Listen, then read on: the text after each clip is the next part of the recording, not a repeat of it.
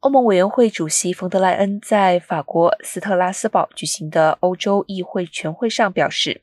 欧盟将在六个月的时间内完全禁止从俄罗斯进口石油。欧盟委员会在当天发布第六轮对俄制裁方案。冯德莱恩表示，做出这个决定并不容易，因为一些欧盟成员国在能源领域高度依赖俄罗斯。但欧盟表示必须这样做，